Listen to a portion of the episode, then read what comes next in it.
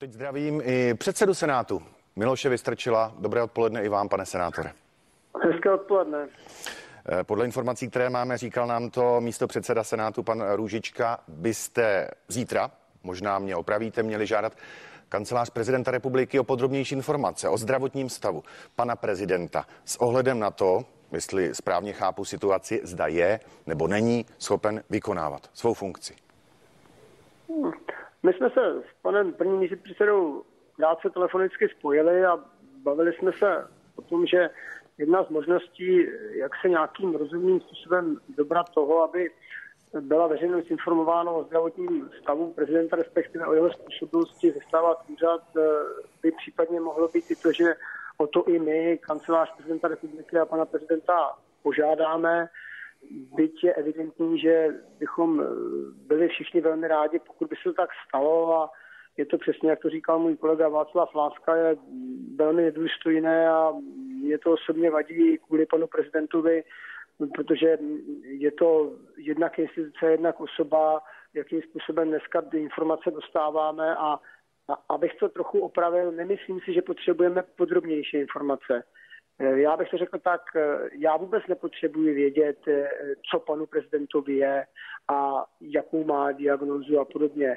Je potřeba ale, aby veřejnost věděla, zda je schopen činit kroky, kterému z typu, z titulu jeho funkce přísluší. To je to základní. Je to stejné, jako když má někdo řídit autobus, tak je potřeba vědět, jestli je ho schopen řídit. To znamená, jestli vidí, slyší a tak dále.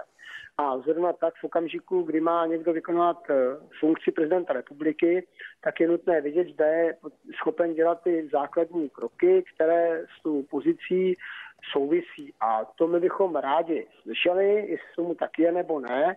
A zdůrazněji vůbec nechceme vědět, jak je nemocný, jakou má diagnózu a tak dále, a tak dále. To znamená, uvádím to v tomto smyslu na pravou míru, nebo to zpřesňuji a myslím si, že je to důležité pro veřejnost, pro všechny a já bych skoro chtěl poprosit kancelář prezidenta republiky, jestli by v rámci toho, o co sama žádá, aby ten přístup panu prezidentovi byl citlivý a respektovaný, skutečně nepřehodnotila způsob toho informování veřejnosti.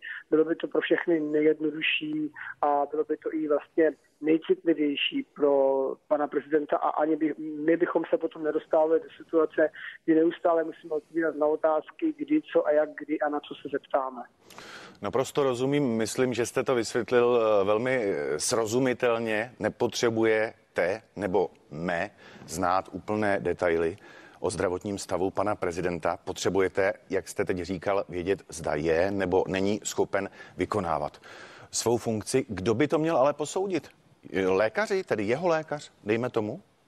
Já, já za sebe říkám, že pokud kancelář prezidenta republiky napíše například slovy svého tiskového mluvčího nebo kohokoliv jiného, že informují veřejnost, že pan prezident je do té míry zdrav, že je schopen konat kroky, které má konat z titulu své funkce, například po té, co skončí volby, a pak se tak začne dít, tak pro mě ta informace je dostačující. A samozřejmě ideálně by bylo, když je někdo hospitalizován a to ještě opakovaně v nemocnici, že to potvrdí následně třeba i nějaké lékařské konzilium nebo nějaká skupina odborníků, protože by to bylo i zejména eh, z hlediska toho, co se dřív eh, stalo a jak jsme, jakým způsobem jsme byli dříve informováni, řekněme, spolehlivější nebo věrohodnější. Ale za sebe říkám, že i to, kdyby pravidelně kancelář prezidenta republiky takto informovala, ano, informujeme, pan prezident je připraven, bude činit kroky, bude to v tom a tom čase a v těch a v těch případech a pak by se tak skutečně dělo, tak je to pro mě dostatečné. Rozumím a doufejme, že to tak bude. Zeptám se, ale ještě jednou na to, co jsem se ptal na začátku. Platí, že budete o vyjádření nebo stanovisko, řekněme, žádat zítra kancelář prezidenta republiky? Je to odvislé od toho, co se stane dnes a zítra a od toho, jak se my dohodneme.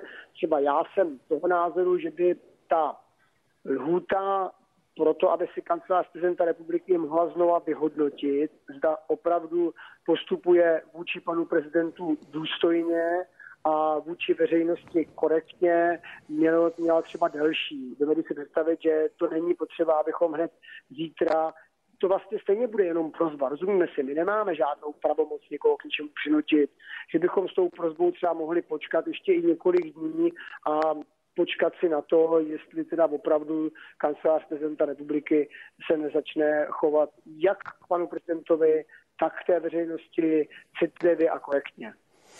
Předseda Senátu parlamentu České republiky Miloš Vystrčil, teď hostem našeho mimořádného odpoledního vysílání. Pane senátore, děkuji. Dobrý den. Také děkuji. Pěkně zdravím.